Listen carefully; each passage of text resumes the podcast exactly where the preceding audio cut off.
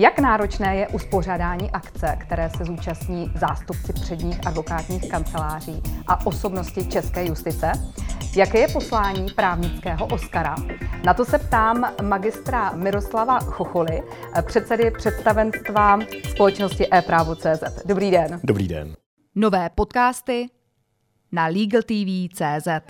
Proč jste se rozhodl uspořádat eh, tento firmní žebříček? Vzešlo to z té firmní advokacie.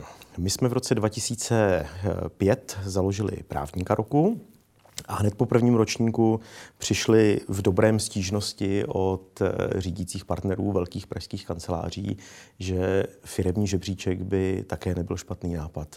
Takže jsme je vyslyšeli a začali jsme vedle právníka roku pořádat i právnickou firmu roku. Jak náročná je ta příprava? Je to půlroční proces. Začínáme vždycky na přelomu dubna května, upravuje se metodika eh, pro ten daný rok, občas se mění i kategorie. Během léta probíhá sběr dat, samozřejmě paralelně s tím ruku v ruce jde eventová příprava eh, toho večera jako takového. A vždycky první listopadové pondělí v Pražském paláci Žofín vyhlašujeme. V jakých kategoriích se eh, soutěží? Těch kategorií je celkem, eh, tuším, 21, jich bylo letos. 15 kategorií je odborných, eh, je tam čtyři, jsou tam čtyři kategorie zvláštní a dvě hlavní ceny pro českou a pro eh, mezinárodní advokátní kancelář. Bylo to tak vždycky, nebo s postupem let přicházelo čím dál tím více oborů. Ty kategorie nám trochu bobtnají. Letos jsme, eh, letos jsme přidali dvě nové. Přidali jsme dopravní stavby a logistika a firmní compliance. Ubrali jsme sportovní právo, takže dvě jsme přidali, jednu jsme ubrali. A zvažujeme do budoucna o zúžení počtu těch kategorií. A z jakého důvodu jste odstranili sportovní právo? Eh, když něco přidáte, musíte ubrat. Ten gala večer by byl neúnosně dlouhý. Eh, a ten samotný gala večer v podstatě trvá čtyři hodiny, když eh, započteme i tu společenskou část a přece jenom to už se nám zdá, že je trochu dlouho. Kdo a na základě čeho rozhoduje o vítězích?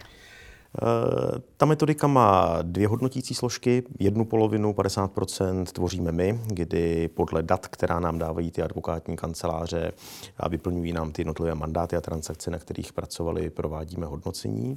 A druhou polovinu tvoří nezávislí hodnotitelé, což je zhruba 150 lidí z biznesu, z akademické sféry, z veřejného života, kteří od nás dostávají data, které ty kanceláře chtěli, abychom jim předali veřejně publikovatelná data a na základě toho se potom prostým matematickým součtem stanoví, stanoví výsledek. Některé advokátní kanceláře eh, jsou univerzální, některé se spíše specializují. Můžete uvést eh, nějaké stálice u obou těchto typů? Tak eh, stálice u obou typů určitě z těch nechci říct multioborových, ale těch, co mají opravdu široké, eh, široké spektrum a obsahují téměř všechny kategorie práva.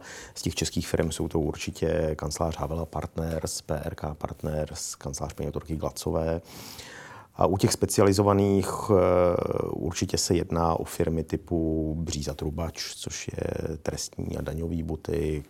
Zmínil bych kancelář doktora Žižlavského, eh, insolvenční, eh, insolvenční právníci a je jich samozřejmě celá řada. Jaké je poslání právnické firmy roku? Dát českému zadavateli právních služeb orientaci na lokálním trhu právních služeb. A máte plány, co byste chtěli ještě vylepšit? Do budoucna? Uh, letos jsme naštěstí nezachytili žádnou kritiku. Uh, určitě chceme neustále zlepšovat kvalitu toho večera jako takového. Budeme přemýšlet o úpravě těch kategorií a třeba nás během roku něco napadne.